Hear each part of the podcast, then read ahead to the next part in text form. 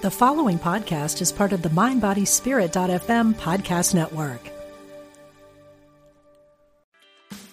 Meditation doesn't have to be a solo practice. Meditation is more fun with friends. Looking for a way to drop in and hang out at the same time? Join us online at Omega Institute for a meditation party with self proclaimed meditation nerds Dan Harris, host of the 10% Happier podcast, Sebene Selassie, and Jeff Warren. This three day retreat will stream live from Omega's Hudson Valley campus May 17th to 19th. Don't miss the party. Reserve your spot at eomega.org slash party today.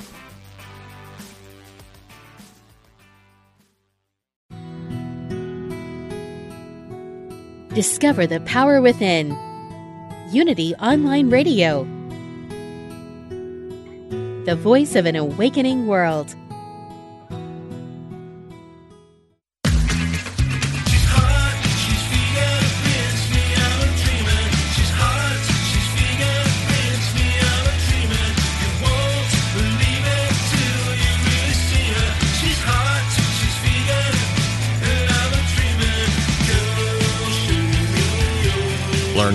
Better, get healthy, and help animals. Welcome to Main Street Vegan with your host, Victoria Moran.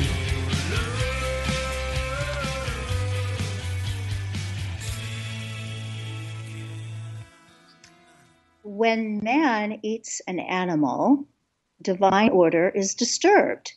The animal is denied the right of expression, and man clogs his system with sewage and secondhand food. That was written in 1903. And after the break, we'll find out by whom and in what context when our guest is Reverend Carol Saunders of wolfandthelamb.com. But right now, something very special is going on. I'm Victoria Moran, your host for the Main Street Vegan program. If you like what you hear here, come on over to Facebook and join the Main Street Vegan podcast listeners group, and then you can have some direct input in what we do here. I'd love to hear from you. What a pleasure. Let me tell you where I am today Brooklyn Borough Hall, New York City, and my guest is Brooklyn Borough President Eric Adams. After 22 years as a New York City police officer, he served as a state senator and is now in his second term as borough president. Now, despite this energy intensive professional life, he was not always the picture of health, but he is today. And I believe that uh, that has something to do with plants. Welcome, Borough President Adams. Thank you, Victoria. It's a real pleasure having you here in Borough Hall. It is a pleasure to be speaking with you for sure. I know mm-hmm. something of your story and something of all the wonderful things that you do here in Brooklyn. So thank you so much for taking the time to talk with us. Now, we are a church station. So we don't talk about politics, but I think it's important just because our listeners are all over the country and the world to ask you two questions. One is what's a borough Mhm. and what's a borough president? Uh, that's a great question. And the borough is what other people will call a town or a county or local municipalities. In New York City, we have five locations, five counties, and we identify those counties as borough. Brooklyn is the largest of those uh, of the five. Brooklyn has 2.6 million people, and most importantly, that I always attempt to express, 2.7 million of them speak a language other than English at home, Wow. or 47% of that 2.7. We have 2.7 uh, residents. If we were a separate city, we would be the third largest city in America. And my role as the borough president is to make sure that the borough is receiving their share of resources and governmental services. Fascinating. Well, I remember the third largest city from Welcome Back Kotter, so that dates me. So, once upon a time, there were some physical problems going on with you. What were they and what happened? Well, I believe that you opened the show with an a important quote, and one quote that I think personifies my uh, health issue is from Hippocrates: "Let food be thy medicine, and let medicine be thy food." And it is imperative that we take examination of that. I was diagnosed with type 2 diabetes in 2016, but not only was I dealing with a simple diagnosis, it was at its advanced stages that caused my eye loss in my left eye and a decrease in vision in my right eye as well. But I also was experiencing uh, permanent nerve damage in my hands and feet. The tingling that I was feeling, I thought it was just occasional falling asleep, but it was actually advanced stages of diabetes that could lead to amputation. After seeing five doctors here in the city who told me basically that I, w- I inherited my mother's diabetic she has been diabetic 15 years, and my sisters and brothers are either diabetic or pre-diabetic. They basically say there's not much they can do about the vision loss and the nerve damage, and that subsequently to that, eventually I was going to lose my sight. They gave me medicine that I should take right away, the traditional insulin, and three other medicines, one of them being the popular metformin. And I decided to look other way, other ways to see is there another way to deal with diabetes and the impact of diabetes. And what did you find? I, I reached out, did some research, research online. I like to say it was very scientific. I went to Google and Googled reversing diabetes and a wealth of information came up. I was really surprised at the volume of information and how readily available it was. And one organization I stumbled upon was PCRM, Physician Committee for Responsible Medicine, with Dr. Barnard and others. Almost a thousand doctors are part of them. And one doctor uh, that we saw with Dr. Esselstyn, uh, we affectionately call him Dr. E- Dr. Essie. And he shared with me, I called him on the phone. He told me to come down and see him and I took a trip to Ohio, the Cleveland Clinic, and, and, attended one of his small gatherings of those who were suffering from other chronic diseases. And although we were in a room for different chronic diseases, we all had the same prescription. Instead of the different medicines that individuals were taking, there was just only one medicine. And he gave us that information, and it was just going to a whole food plant based diet. Three weeks after embracing a whole food plant based diet, my eyesight cleared up. Three months after the diabetes went in remission and my nerve damage went away, the ulcer I had went away, my blood pressure normalized, my PSA normalized, and it was just a complete reversal from the conditions that I was experiencing. That that is such a breathtaking story. And it's good for me to hear because you just did this in 2016 and I went vegan in 1983. Mm. So, what's happened for me, I did lose a great deal of weight. Mm-hmm. But what's happened as the decades have passed is all these diseases that were very common in my family before people got to the age that I am now, mm. I just, I don't have them. And I feel terrific, and it's such a blessed way to live. I think the highlight of the story is really not so much how it impacted me, but how it impacted, you know, a person I'm very close to, and that's my mother. She's 80 years old, and she was diabetic for 15 years and on insulin for seven. And she decided that she wanted to try and see if she could put it in remission. And this year, she tried, and two years after, two months after, she was taken off of insulin. And that is an amazing accomplishment at the age of 80. You tend to believe that the diseases are going to follow you as you move into life, and the more you move into life, when in fact it's not true. And it just dispelled the rumor that we heard so often. And I recall the doctors that I visited, they asked the question, well, does diabetes run in your family? And you often you'll say yes, but it's, in fact, it's not the fact that diabetes running your family. It's, it's the dinner that's running your family. It's the food that we eat we lived coming from a southern diet. We lived in a very high meat diet, meat consumption. Meat was the center of our meals. Whenever we celebrated holidays, birthdays, or just sat down and, and had some form of meal, it was a missing meal if it didn't have meat. Uh, now it, is not the right meal for me if it does have meat. Mm. Meat is completely removed from my diet. Now, I heard you speak at the Montefiore Cardiac Conference a couple of weeks ago, and you mentioned that your mother is also off another medication that she'd been on even longer. What was that? She was on high blood pressure medicine for 57 years, and the doctors cut it in half. She she did not know life um, without medicine, and in fact, as far back as I can remember, I've always equated mother with taking some form of medicine at all. And it was just a part of a natural part of life. And I basically said, well, okay, I guess when I get to a certain age, I'm going to start taking some form of medicine. And it's just amazing how that myth and belief is incorporated into our lives that we believe that your body breaks down naturally at a certain age when in fact there's nothing natural about what we're going through. It's just the opposite. It is abnormal for us to have to need medicine to prop us up and to actually carry out with our daily lives. Well, you're certainly showing something different. So tell us a little bit about what your life is like now. What do you eat? How do you see the world? Mm-hmm. It's very exciting now. And it's hard to believe at 58, you, you almost feel as though you're just starting out in life. And the experience of embracing health and wellness and what it means and redefining those terms of what health and wellness means and the power of food. It is it was challenging for me to really understand and fully comprehend just the shift and how fast the shift happened. It wasn't as though uh, four or five years later, but it was within months. And in the case of my eyesight, it was it was within weeks. And so now we are trying to introduce this concept and way of life into government.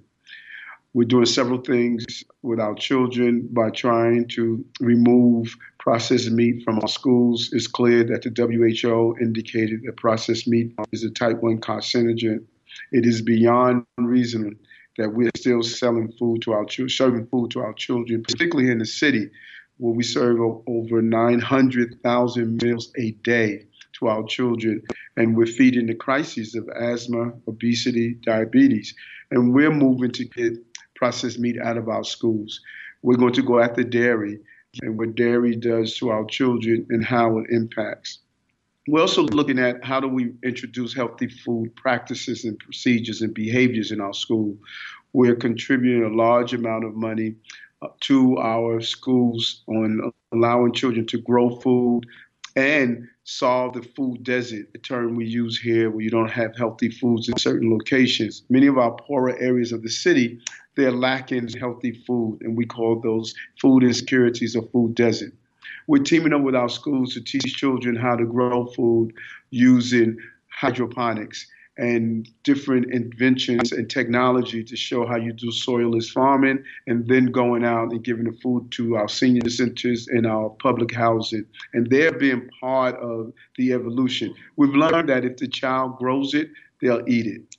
And our goal is to show them exactly where their food comes from and participate in this educational experience.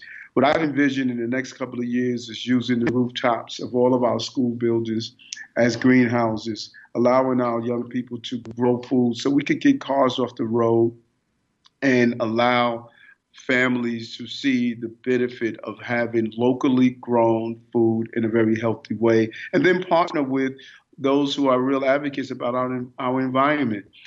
Too, far too many people don't realize or won't accept the fact that the largest impact on our ozone is animal waste. And as long as we continue to consume animal products, we're going to contribute, continue to contribute to the crisis. So, d- dealing with cleaning up our fossil fuel, dealing with making sure that we burn cleaner vehicles, yet sit down after we do so and have a celebration with the steak. We did more of a, a, a, crisis on our environment than anything. So yeah. we have to start having a real conversation about this. So true. So in your line of work, I think those of us who are outside of the public service sphere look at someone who does what you do and think, well, your job is full of picnics and mm-hmm. barbecues mm-hmm. and catered banquets how do you navigate that with a whole food plant exclusive diet? That is such a great question because it does seem like, you know, I go from banquet to banquet, from dinner to dinner, from county fair to county fair, and so many different birthday celebrations. And so naturally, you see the traditional foods that are there. But it's amazing when you walk in the room and you walk in the room with agenda of eating healthy, you no longer focus on unhealthy items you're now canvassing the room in a visual way. Where are my healthy items? And every place you go, there's a list of healthy items that are there. They're just normally not the center of the conversation and of the food choice. If I go to a restaurant, instead of focusing on the main dishes, I'll go to the appetizers pages or the side order pages and I'll put together my own meal. If I see a recipe that gives you steak and broccoli, now I say to myself, okay, they have broccoli in the kitchen. If I see a kale with something, I'll say they have kale in the kitchen. So now I'll take the combination from the menu and put together my own dish and tell them how I want to cook it salt free, sugar free, oil free, and don't include any meat products. And I never have a problem no matter what restaurant I go into or no matter what event that I go to. And sometimes I say that what I'll do prior to going, I will eat a healthy meal. This way, when I get there, I could just nibble on something light because I already had a, a healthy meal. I came into the place full. What I'm doing differently than what I did before, before I had my career surround how I ate. Now how I eat surrounds my career. Mm-hmm. I eat first to fuel my body first and don't allow my body to be secondary to anything and everything waits to make sure I get the proper nutrition. That is so inspiring. And I think in a busy world, I mean, I like to eat regular meals. I like to sit down and eat. The society seems to be built around it. Mm-hmm. You go on vacation, you're at a bed and breakfast. You get a job, they have to give you a lunch hour. Mm-hmm. And yet, I just feel like in the busy world, those kind of get shoved aside because we're supposed to be somewhere all the time. But to give it a priority, it's very wise. It's so important. As a police officer, prior to becoming a state senator, I did 22 years with the police department. And I always say that many people gave that rumor that cops love donuts. That's not a rumor. We did. we ate all sorts of donuts and cake and pastries and fast food. We lived in fast food restaurants. And that was a habit that I developed. And that is why it's important for your listeners because those habits you can break. It is not as though, well, this is what I've done all my life, so I'm going to continue to do it. That is untrue. When you make up your mind, when you look at your grandchildren, your godchildren, your spouse, or children, and you realize you want a healthy life with them. When you have a chronic disease, it hijacks your entire life and puts your entire family into a state of crisis. And everyone is trying to decide how you deal with it. How do you go from test to test? When you live disease free, you are really showing how much you love your family because they no longer have to become a caregiver. They could be someone that you care for and you're giving them the love of good health. And it's something that we can lead families in doing. Yeah, that's very cool. I'm going to ask you something a little bit controversial. Mm-hmm. I think it was one of the UK newspapers just announced New York City as the most vegan friendly city on the mm-hmm. planet. Mm-hmm. And I think Brooklyn may well be the most vegan friendly part of, of that. And there are all sorts of wonderful restaurants and shops. But a lot of the vegan commerce is in more processed foods. So I go back and forth with myself on this. Mm-hmm. On the mm-hmm. one hand, I'm thrilled that this can allow people in, those police officers who still want donuts. And yet, as someone who values health, you know, sometimes I want to say, maybe you could go into the kale business. What do you do with all that? that is so true. And I'm a firm believer in this concept of the, I tell my staff, the iPhone concept. The first version of the iPhone is not the I, iPhone 6 that we view now. There was a beginning version, no matter how strange it was. In fact, the first uh, iPhone or music device that was put out by Apple didn't have a phone on it at all. But it introduced people to the concept that we no longer needed a Walkman, this big bulky device that had tapes attached to it. And people started to embrace that. And then they were open to further embrace it. I am not a vegan restaurant guy because some of the vegan restaurant foods is just as unhealthy as if you were consuming unhealthy meat. I believe in natural whole food eating, and I think it's important. But I'm not going to look down on a person who's trying to make that transition and they're getting their taste buds used to being weaned off of meat. Let them do what they have to do, but it should be a gradual process because the demand is going to impact the supply. restaurants who are vegan and they want to continue to do business, they're going to have to evolve their product. Just as people no longer want those meat products, they're no longer going to want those products that is not as healthy because the goal is to save the animals, but also to save the animal called human. We're part of that animal chain, just a different form of animal, but we're no different than a lion, tiger, or bear. We're just in another grouping, and we want to save the planet. And we have to eat the right foods to do so. That's so true. So I know that you did come to this for health, and yet your heart has really opened up to some of these other issues. And someone was telling me oh yes i heard him talk about his his soul connection mm-hmm. to the animals that this is really giving you a, a degree of enlightenment. I think that you wouldn't have said you had in 2016 so tell us about that part of it it's a holistic approach and it's a holistic journey. And there's a level of hypocrisy when I look at my mother and say I wanted to take her off insulin, yet I ignore the bond between a cow and a calf. That motherly love still exists and it doesn't dissipate. The characteristic of embracing a loved one, a child, a family, is not something that's unique to humans, and that's the arrogance of human beings. It's easy to write the rules and state that the most important being is a human being. Yes, that's great if you wrote the rules, and I'm sure if we read the cow's Bible, they would say that the most important individual is the cow. The greatest among us are those who understand it's not what we determine to be great, but to allow everyone to feel the same way. All human beings, all living beings uh, deserve the right. So all you have to do is look at a mother who's weaning their uh, baby is no different than the uh, baby who's being weaned by their mother pig or a mother uh, cow cow feeding their their calf. I remember years ago watching uh, ducks being following their mother in line and discipline. I look at other animals, so it's a different approach when you fully embrace the importance of life and how you are supposed to respect all forms of life. And if you don't do that, then you really have not embraced the concept of what this journey is all about. This journey is about becoming whole, it's about the oneness and connecting all of these entities that are showing us that we are all part of the same universal spirit, the same universal soul, and we should connect that, make that connection to make sure that we live as one. Wow. Now, did this connection come about for you only after you stopped eating animals? Were you thinking about cows and calves 15 years ago? No, I've always had a, a natural compassion. I come from a very compassionate family, but it wasn't at the depth of where it is now in understanding how we're part of the collected universe and we're all part of, of one universe. And there's no different. As more and more as you explore, you understand there's nothing great about mankind. We're one of the entities that is within the full scope of life.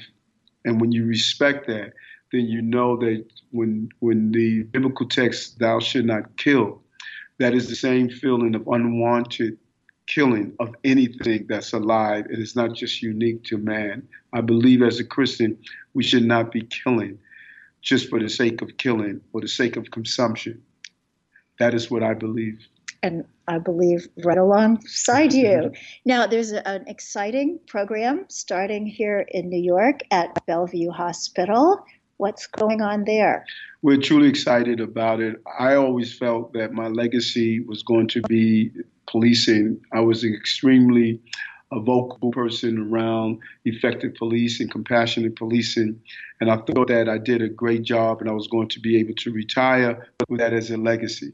But it's not going to come anywhere near what we're going to do here in Brooklyn and New York around health. That is going to be a legacy we all can be proud of. And one indicator of that is what we're doing with Bellevue Hospital. Bellevue Hospital is the oldest hospital in America and we're going to open the first plant-based, nutrition-based clinic in October. So when a person comes in, and later this month, when a person comes in and states they have diabetes, heart disease, or other chronic diseases that historically we thought were not able to be reversed, they're now going to have, have the option, and that's an important term, the option, that they can go the traditional manner of taking medicines with negative side effects and that will only cover up their symptoms, or they can go down the hall to a plant based, nutrition based clinic with a doctor, a nutritionist, a chef, other individuals that's going to help them reverse their conditions and help them in, at a minimum, of really getting their conditions under control. This is an amazing step forward in medicine. You don't hear the conversation anywhere. The term reversal is almost, as you're saying, some profanity to the medical community. And now to have that concept and thought, because if we're successful here in New York to show the results, then it would cascade throughout the entire country and if not the entire globe and we'll move from crisis to preventive and we'll have a healthy planet that is so exciting. And I love it that it's happening here in New York City, my adopted hometown. so, if you want to know more about this amazing human being, you can find him on Twitter and Instagram at BP, that's for Borough President, Eric Adams. And of course, we'll put all of that information on the show notes at mainstreetvegan.net. In our last minute, mm-hmm. what's your word of inspiration? To keep evolving we've always evolved as human beings, and sometimes we go full circles, going back to Hippocrates and saying, let food be thy medicine. We must identify that our pharmacies should be spelled F A R M A C Y. Every time we walk inside a grocery store, we're going to make a determination are we going to heal or are we going to kill? That's the single choice that each person is making as they move through life, and particularly our parents no mother wants to give their child anything that's going to impact their quality of life. It's imperative that we educate and share this with our parents and we could turn this around. I'm excited. The future is bright and we could do some great things. I think we already are. I'm just so happy that you are in the world and so many other people doing wonderful things. It makes me very, very excited. And also, around this table where we are right now. There's another bright one just across the table, Rachel Atchison, a wonderful young woman who's doing so much for animals, so much for everybody. So thank you, Rachel, for being in the world. And um, Borough President Adams, a gift for you, a copy of my book, Main Street Vegan. Bless you. And everybody, stay with us. We're going to be back and talk about Wolf and the Lamb.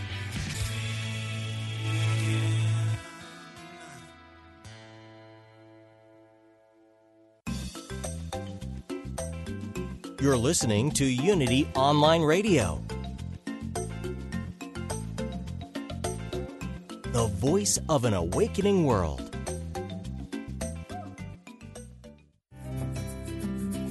Unity Online Radio is bringing the message of unity to thousands of spiritual seekers around the world. If you enjoy our programming, we invite you to support it by visiting unityonlineradio.org and clicking on Donate Now. Help us continue to provide inspiring content to everyone.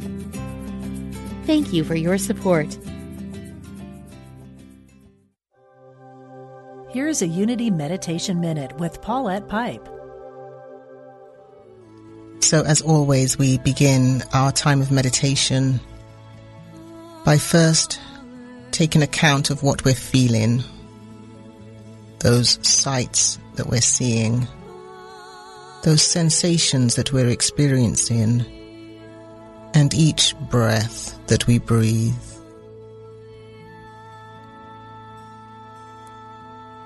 Notice where in your body you're experiencing those sensations. Let your breathing find its own rhythm as we begin the process of letting go, the process of relaxation. Remember why we're here. To hear more from Paulette Pipe and Touching the Stillness, visit the archives section at unityonlineradio.org. Look who's making a difference in the world. It's the New Thought Walden Award honorees. Profiled in Unity magazine, the September October edition, Unity has joined with its New Thought partners to honor 27 leaders serving in the areas of spirituality, healing, interfaith understanding, caring for the earth, and social activism. These are people you need to know about. Pick up Unity magazine or go online to waldenawards.com. Take time out for you and join other like minded souls looking to build their connection to spirit with the Unity at Sea Cruise in 2019. Experience a spiritual retreat at sea as you participate in a special program designed to help you on your individual journey of self discovery. Deepen and explore your spiritual growth with Unity ministers and presenters as you enjoy exotic Caribbean ports of call. For all the details, go to unity.org slash unity at sea now to make a deposit by January 30th and save $100.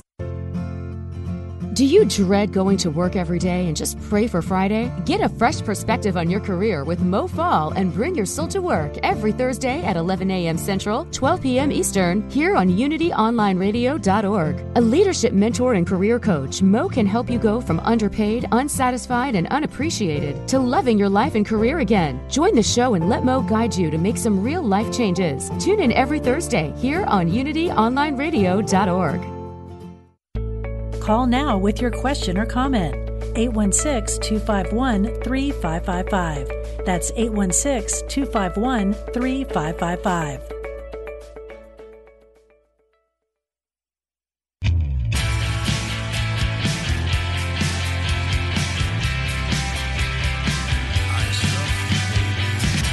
Welcome back to Main Street Vegan with your host, Victoria Moran.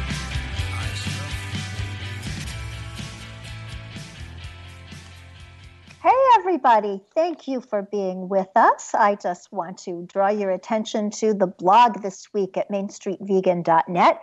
It's about all the great food and things to do for vegans who happen to be in Salt Lake City, Utah. See, we are all over everywhere, so do take a look at that. And it is now my pleasure to introduce to you someone that I have recently come to know and come very much to admire. And she is Reverend Carol Saunders, an ordained unity and interfaith minister, a writer and blogger who hosts the weekly podcast, The Spiritual Forum. She also blogs at wolfandthelamb.com, and she's compiled an easy to read booklet that summarizes Unity's early teachings on ethical vegetarianism. Carol believes that veganism is a spiritual practice and that it's one of the ways to live in alignment with a belief in oneness and the values of universal love and world peace. Welcome, Carol Saunders. Thank you, Victoria. It's great to be here with you. Well, it's wonderful to be talking with you. So, what's your journey? How did it all start, you and vegan and animals? well, I think um, I think most children come into the world with a, a general appreciation for life, and I think some of us have kind of heightened sense of sensitivity. And I was one of those children. I had a very heightened sense about life and wanting to save every little being that was in front of me. And I, like most people, I was raised in a meat eating culture. And it just really took me a while to figure out what it is that I was eating. But by the time I was 15, I just couldn't reconcile my values, my beliefs, my sensitivity, my appreciation for life and animals with with the meat on my plate. And so I announced to my parents this in 1973 when there were no vegans or vegetarians in my life anywhere. I just announced to them that I was giving up meat and that was my start. I wish that I had learned more about dairy and eggs, I went vegetarian for decades before I really awakened to the um, the abuse in those industries. And so I really didn't become vegan till around 2010. And I kind of awakened through the book Dominion uh, by Matthew Scully. Um, I wish I'd known earlier, but I was vegetarian at a very young age that's a fascinating story. And because we come from that same era, I think it's a very common story that lots of us were vegetarian for a really long time. And now, interestingly enough, that learning curve has gotten so much shorter. Young people either go immediately vegan or they're vegetarian for six weeks. It's really different. I think that's fabulous. I think that's so wonderful. I think back at like 1973, I didn't have anybody even talk to about this. When I think back about it, I'm like, I'm pretty proud of that 15 year old self of mine because I didn't know anyone. And if, if, uh, and I think today there's lots of mentors like you that are out there really helping people make that transition. So you are an interfaith minister. You're also a unity minister, and unity does have a history of vegetarianism. In fact, when they invited me to start this program back in 2012, the lovely woman who was in charge of things at that time said, "You can call your show Main Street Vegan. It's about time we get back to our roots." And the roots are there. Can you share some of those? The roots are absolutely amazing.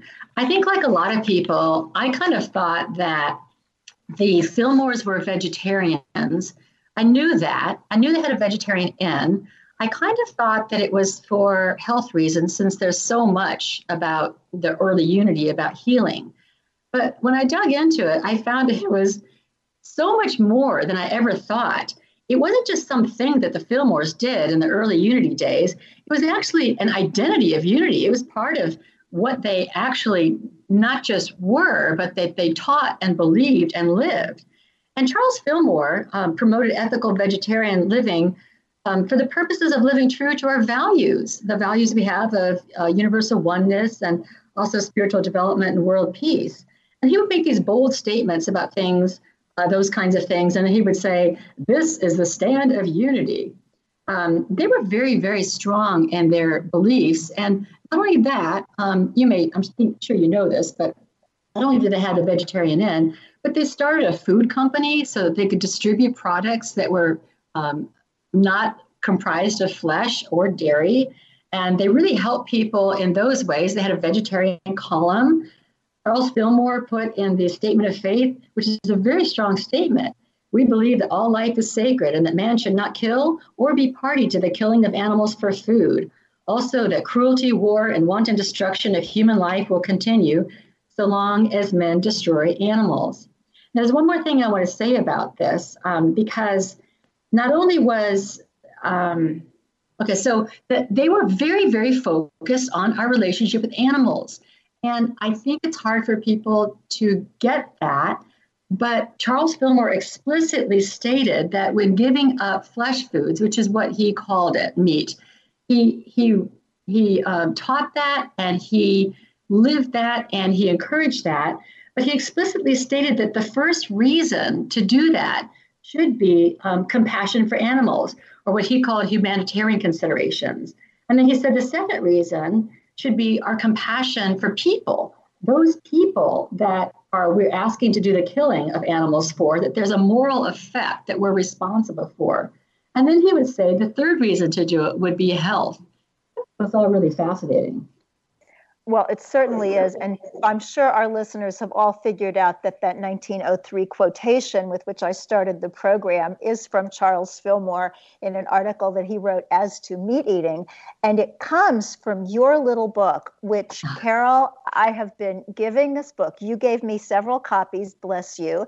And I have been passing them out to uh, getting them into the hands of, of people who really want them and will really use them.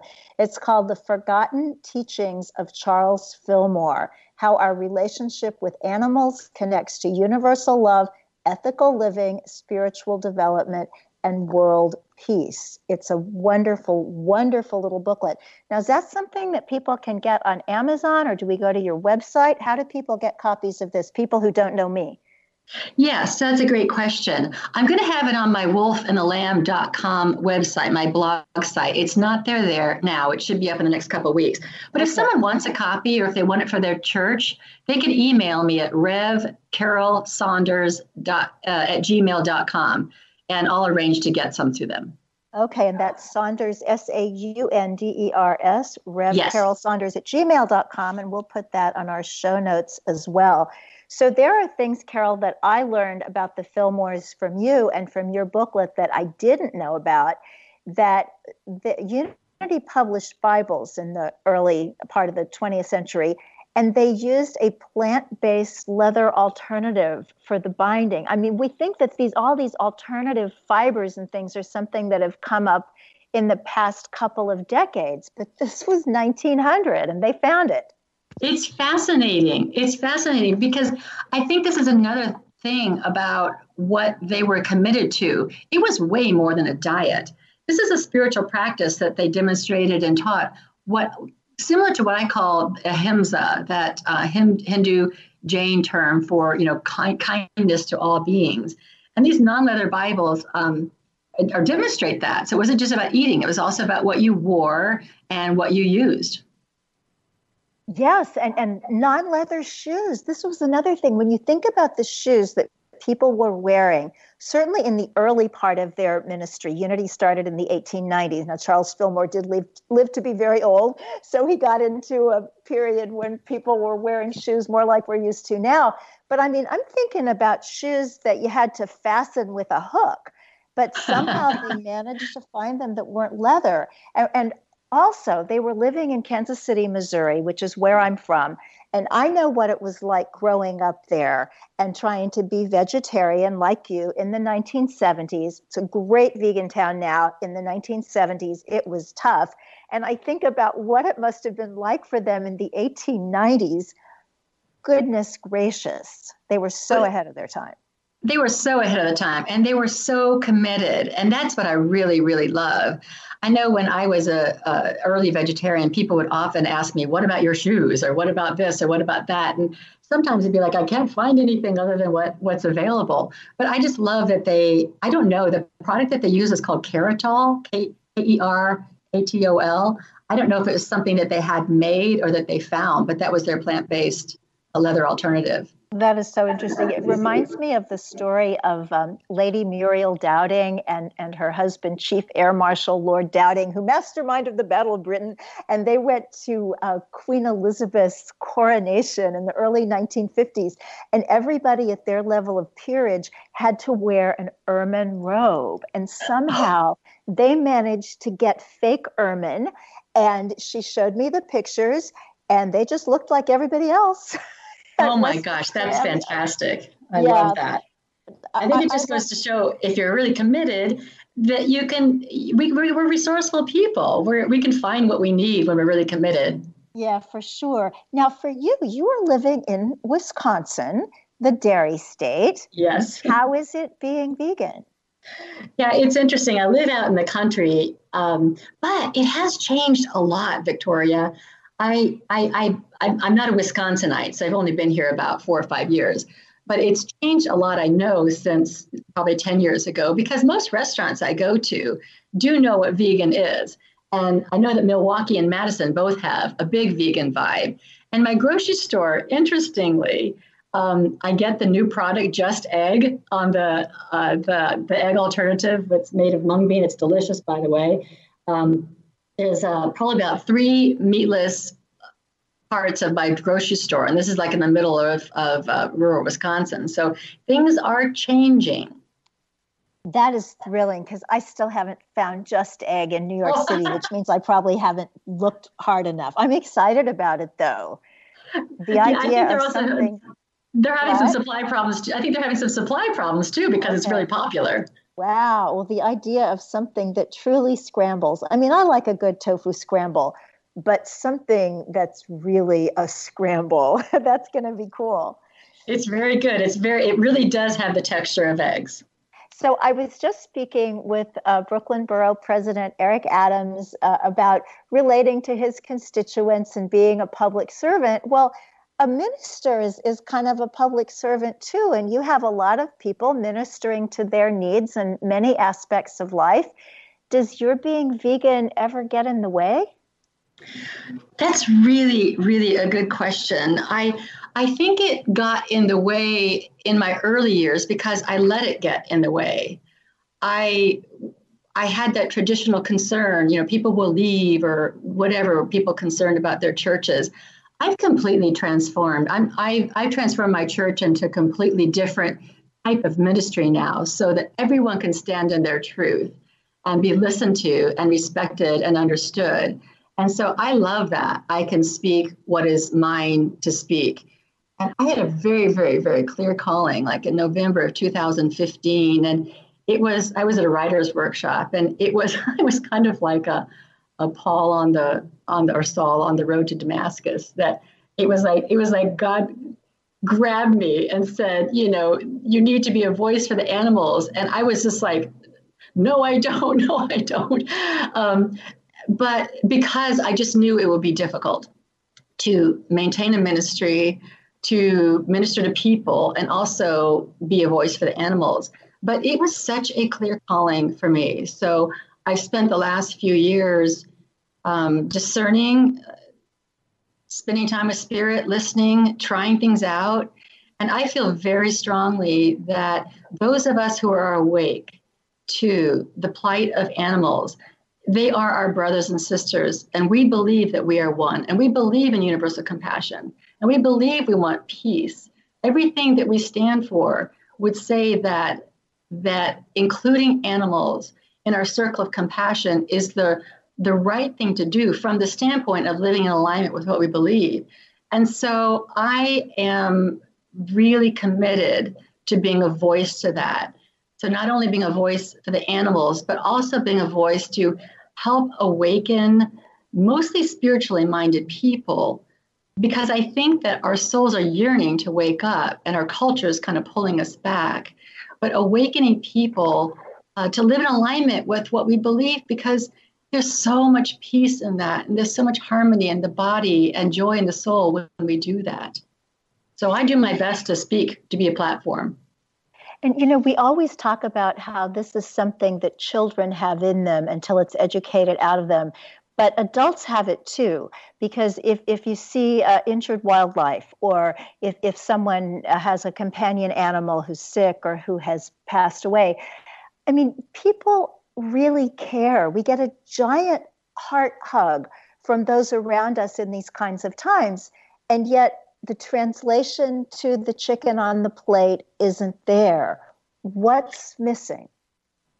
It's so interesting. I've, I've been thinking so much about that. I'm I'm also a student of the Enneagram, and I've been thinking about the instinctual subtypes. You may or may not know this, but but all of us ha- respond either uh, through self-preservation, like a fear that we're going to be annihilated, or social, like we're going to lose our social group, or uh, one-on-one intimate, uh, like we're going to miss our person. And I feel like, um, without going too far into that, I feel like this threatens people's sense of of, of being able to, to live. Like there's something so visceral about it. Like you're you're going to take away my social structure. Um, I can't go to Thanksgiving with grandma anymore, or or I I can't survive anymore. And so I really feel like like what happens is our spiritual work needs to like override that amygdala that has that that has that deep visceral response that may not even be rational. And so it's really calling people to apply what we know spiritually or to apply all of the lessons we know in unity to apply. We know that our thoughts that we can change our thoughts and that we can create our world through our thoughts and that we actually um, uh, use those muscles and do it with the intention of living uh, as oneness, which is what we all want to do.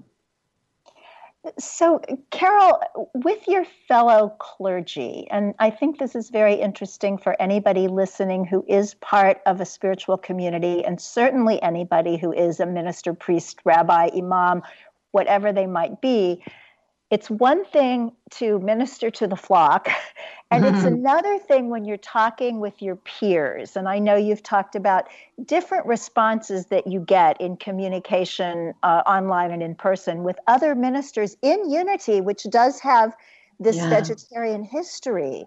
What are they saying to you? Well, I know the ones that are vegan or vegetarian who want to speak but don't feel they can. I hear things from them like if I if I bring these up at the pulpit, the church will clear out. That happens every time. And I just feel like that's so sad because we we need to be able to teach and to speak. And I know the Fillmores were pretty darn stern in their teaching. Well, I shouldn't say stern, just really strong. Um, and then others who just don't want to hear it. Um, that that's just more difficult it, they don't want to hear or they want to or they want to pursue it maybe for health reasons or environmental reasons which i think are wonderful reasons but i go back to what charles fillmore said that that first that first reason to be compassionate to others that is what um, i just feel like we all need to awaken to And um, so I, I, I work with my minister friends. Um, some I know just can't hear it, and so if they if they're closed minded, I just don't really bring it up. I basically look for the little light that's that's a, a little crack of light that's in someone's consciousness before I really bring up the subject. So I'll never bring it up like at when I'm at a meal or anything like that. Mm-hmm. Um, That's always wise. yeah, it's always wise. It's always so, wise. And you know, my blog is really focused on spiritually minded people. My Wolf and the Lamb blog, and it's I write many articles there to try to to, to create the spiritual angle or establish a spiritual angle when it comes to widening our circle of compassion. So, what kinds of theological arguments have you gotten from other ministers and just other people where where their point of view is no god is fine with this yeah it's it's such an interesting notion isn't it this idea that we are meant to be dominant and i particularly in in in particularly in unity i think that's kind of fascinating because i think most people in unity don't believe that but that's not necessarily how we live but I think that I think yeah, the if if you start with the idea that God gave everything to us and that we can do everything we want to it, then I guess it all makes sense. But that isn't even the truth. That isn't even biblical. I mean, biblically, we were given a vegetarian diet, and our humanity was in Genesis. And biblically, the only time that that humankind was allowed to uh, eat meat was after the flood, and that was most likely because the vegetation had been destroyed. And animals, it, biblically, it says over and over again that God that God didn't like all the sacrifice and He didn't want all that blood and gore. And please stop it. So if we really actually even opened the book, I think we'd find a different theology. I had a, a, real biblical aha last week. I was having dinner with Dr. Milton Mills, who's a wonderful vegan medical doctor and Seventh day Adventist, and he, he knows the Bible backwards and forwards.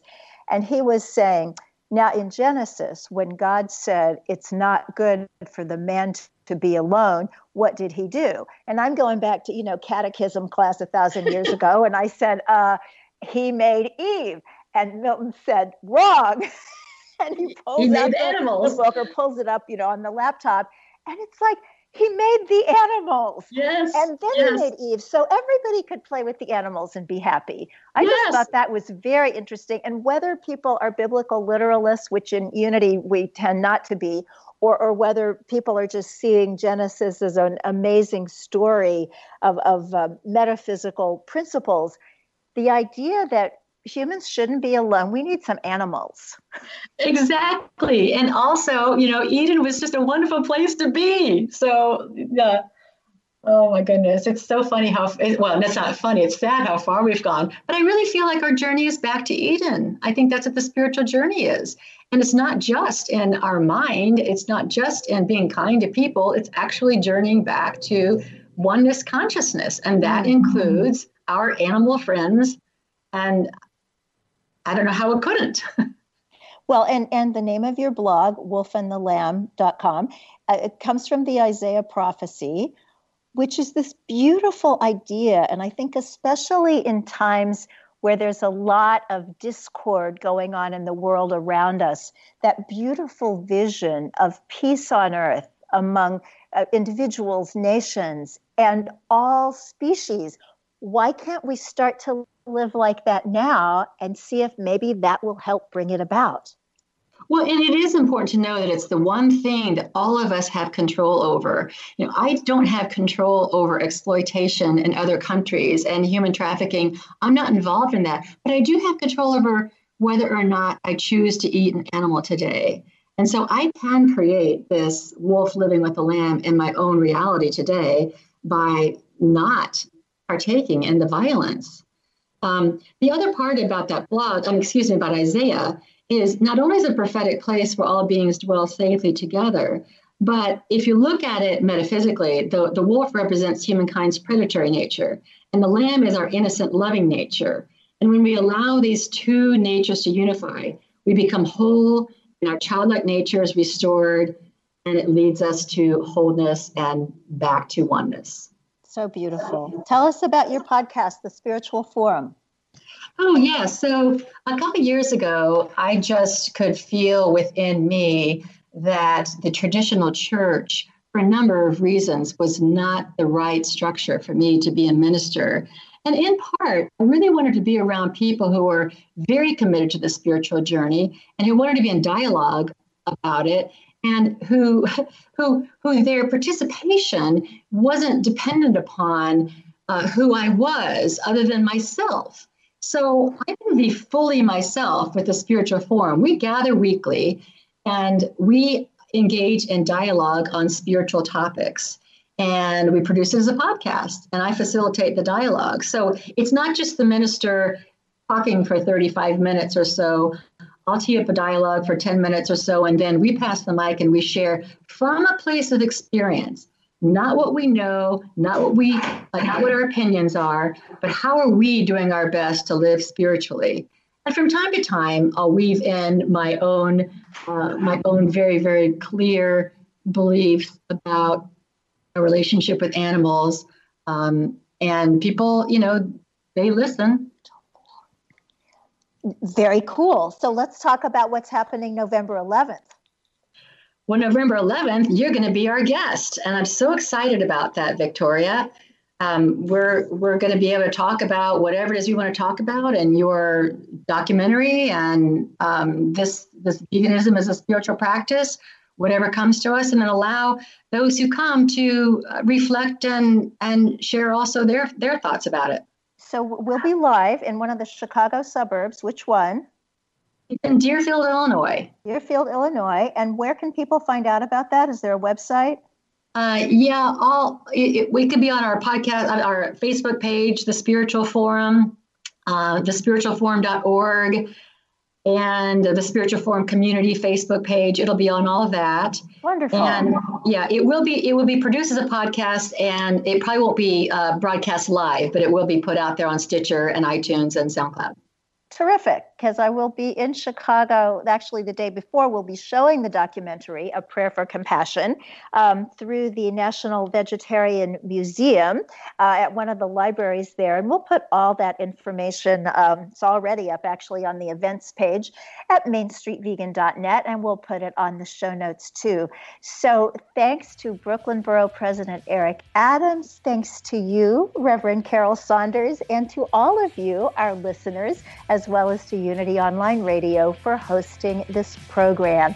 To everybody listening, God bless you and eat your veggies.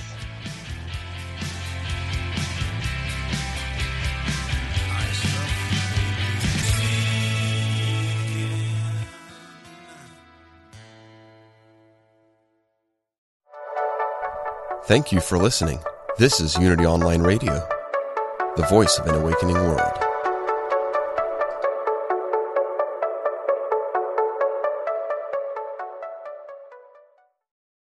Since 1977, Omega Institute in New York's beautiful Hudson Valley has hosted some of the best spiritual teachers and social visionaries sharing their messages of hope, healing, and transformation.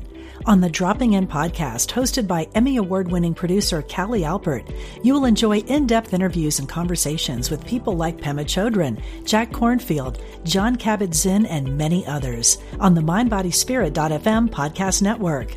Also, check out the video series on Spotify.